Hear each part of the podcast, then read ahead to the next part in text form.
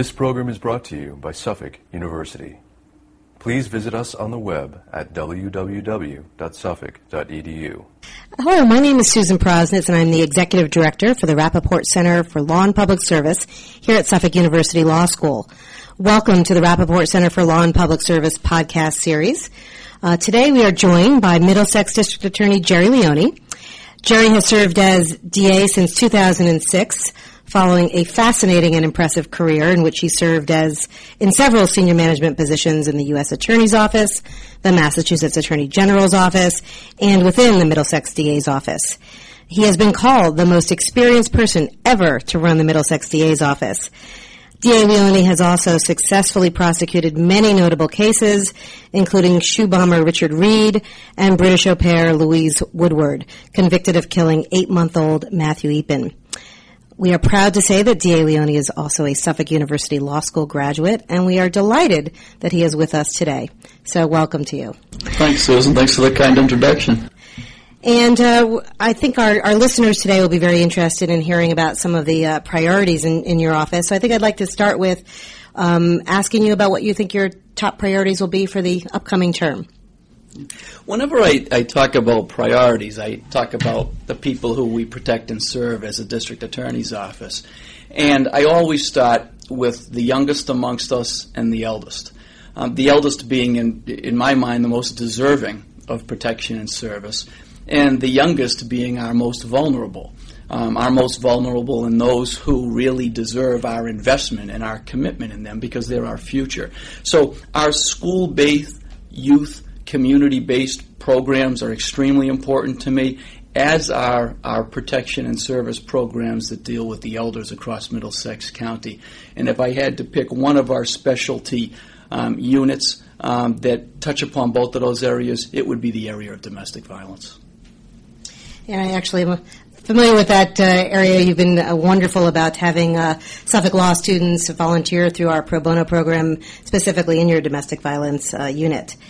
Um, let's talk for a moment about your juvenile diversion program. Um, I understand that to be a very innovative program. If you can tell me a little more about what it is and why you started it and, and, and what its goals are. Sure. I love talking about our youth based efforts. And when I talk about the efforts in the office, it's, it's always from a front end and a back end. Uh, the back end is the cases that we do as professional prosecutors. There are 41,000 cases in Middlesex County between our 11 district courts and superior courts. And those, frankly, are the cases that we speak for people who have no voice, and they're the medium. That's how we do that, and that's how we protect and serve. But we're also a very committed partner on what I call the front end and that's intervention and that's prevention through education and training. Where the back end is enforcement enforcement through investigations and prosecutions. I spend personally a lot of my time, and the office spends a lot of time on the front end, the intervention and prevention end. And so, how do you see sort of all of your efforts on the front end, prevention end, paying off at the back end? Well, it's really anecdotal because you can't really measure what you're preventing in some ways. We try and do that. Um, but I, I, really, when I talk to people about our intervention and prevention efforts, I talk about the programs themselves. And I, I think that it's fairly obvious when we talk about the comprehensive nature of our programs that we're doing great stuff, especially for young people. So let's talk about a, another initiative that I know is uh, underway and something near and dear to your heart, which is um, bullying and cyberbullying. Obviously, a, a prevalent issue, certainly here in Massachusetts and across the country. What is your office doing to confront bullying, and specifically as it applies to uh, to youth? Well, bullying and cyberbullying are one of those areas that's an outgrowth of our efforts towards young people. You, you mentioned our juvenile diversion program. The whole reason the diversion program was set up across the county was because young people are going to get in trouble. They're, they're impressionable, they're immature, they're uh, oftentimes experimenting in a lot of different areas, and it's our approach to give them a second chance in those matters that aren't the extremely serious matters that we sometimes see juveniles commit. And that's why we've implemented a pre complaint, pre arraignment diversion program so that kids don't suffer whatever detriment they might from a board of probation record. So that's our front end approach to trying to keep kids out of the system. Now, what we find is bullying exists now as it did 20, 25 years ago in that kids are still mean to other kids. It may not be a crime, but it's a culture. And it's a school climate that we're trying to change in every one of the 54 towns and cities in Middlesex County. Now, if you combine bullying with electronic communications, which is how kids talk these days. You know, whether it's tweeting or social network sites or laptops or their handhelds and the texting messages, this is how kids talk to each other. Well, they're also mean to each other through these electronic communications, and that's cyberbullying. It's using electronic communications to be mean to someone else. Now, it doesn't mean it's a crime, but it is activity that we can't tolerate. So we have uh, several different programs which are focused on uh, the school climate, the climate in our and the environment in our communities, and basically telling kids to treat each other the way you'd want to be treated. And if we can do that and continue to make some measurable ground there, we're hopeful that we can arrest this issue of cyberbullying and control it. But it, you know, it, we're not naive enough to think that we're going to make it go away because kids being kids are going to be mean to each other, and the anonymity of cyber communications makes it much easier to be mean to someone than you otherwise would be.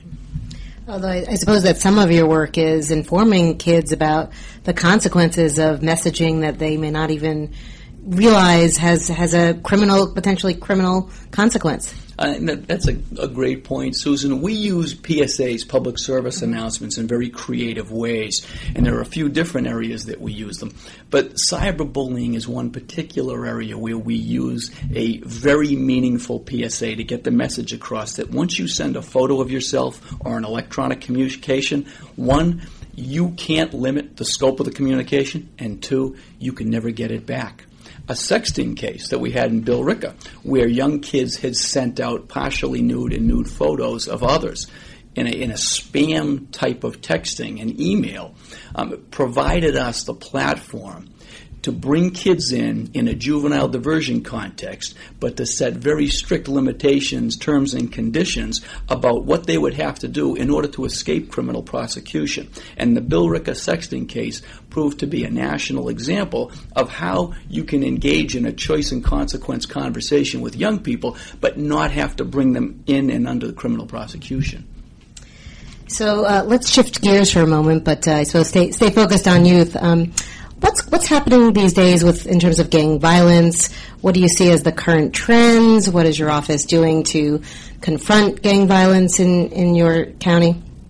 We have pockets of gang activity in Middlesex County. Uh, it's such an eclectic and diverse county. You get one and a half million people, 54 towns and cities that range from urban to suburban to rural towns and cities. Uh, the cities are over 100,000. We have towns of 1,500. But you will see pockets of gang activity that occur in usually the urban areas, but sometimes it's not. And what we try and do is control those pockets right away. And the fact of the matter is, when you talk about gangs, you're talking about surrogates. We have former gang members who work with us on the intervention and prevention front. And what they'll tell you very frankly is they joined a gang because it was a surrogate. It was a surrogate for something they weren't getting at home. It might be the love of a familial member, it might be the fact that they weren't getting material goods through whatever familial setting they were in, and they turned to the gang because there's this urban myth and the gang myth that the gangs will be able to provide what they're not getting at home. So we've got to get to these kids earlier on, which is why we've expanded our programs to middle schools to try to detour kids from looking for a surrogate in gangs and find the surrogate through health and human services, law enforcement, public safety professionals so that they get a constructive surrogate. Uh, one of the most troubling trends we see amongst kids now is their willingness to carry and use weapons in order to resolve conflict. Where something might have been a fist fight 10 years ago, people end up seriously hurt and dead now because more kids are carrying weapons and resorting to the usage of weapons to resolve conflict. So you mentioned a number of uh, agencies that you're partnering with. What about on the community-based organization and uh, religious groups side? What what kinds of partnerships do you have, and how does that help you both in terms of the gang violence issue and any of your other initiatives?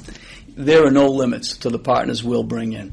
Um, the way I put it is anybody who can pull a lever to help a kid is invited to join with us.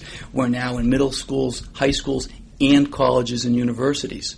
We, we drilled down into the middle schools because that's where the problems are occurring. But we're also now partnering with colleges and universities because when that young person hits 17 or 18 years old and goes off to college, they're bringing the baggage with them. It isn't like it stays behind them in the high school. And based upon a number of different serious incidents that have occurred on college and university campuses in Massachusetts, and the fact that we have 20 colleges and universities alone in Middlesex County, that swells our population with young people between September and May. So we have to pay attention to that. And the partners are in the health and human service area because, frankly, the criminal justice system is littered with health and human service failures, and other different agencies who can do something to help us help kids and young people. So, just uh, continuing in the discussion about um, your many initiatives, especially at the school level, I understand um, there are two partnerships that you're engaged in. Um, one, Middlesex Partners for Youth, and one, the Community Based Justice Program. I'm just wondering if you could share a little bit more about the role of those partnerships in promoting school safety. Sure. It's actually a two pronged approach to keeping young people safe. Community Based Justice is a program which is run between the police, the courts, the schools, and the DA's office, where an assistant DA, once they're hired, is told, it's not an option. You are going into a middle school and high school in the area where you're going to be prosecuting. And they run a multi agency task force group, which talk about court involved kids, and they give that information to the schools so the schools can be safe, and how to keep kids from getting into the system, at risk youth, if you will. And those um, meetings take place in every one of the 54 towns and cities in Middlesex County. On the front end, though, is Middlesex Partnerships for Youth. This is a 501c3 nonprofit organization that actually resides and exists within the district attorney's office, literally. I'm the chairman of the board of this nonprofit organization. The members are all of the superintendents in every one of the 54 towns and cities in Middlesex County. We have a direct partnership between every school system in Middlesex County on the public side and myself and our office by joining and paying their dues, they get right off the top five free in service trainings bullying, cyberbullying, mental health issues, alcohol and other drugs, uh, weaponry, gangs. Those are the primary areas of focus that the schools tell us they need, and we provide it to them. We hold in service trainings for educators, parents, kids, and sometimes we do all three together, which makes for a very interesting dynamic.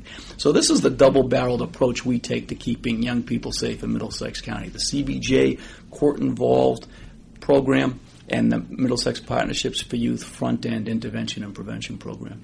Very, very interesting approach. Thank you.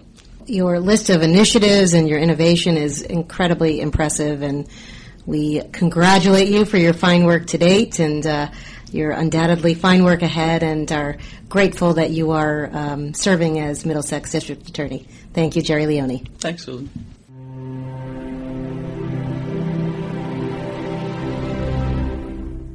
This preceding program was brought to you by Suffolk University. Please visit us on the web at www.suffolk.edu.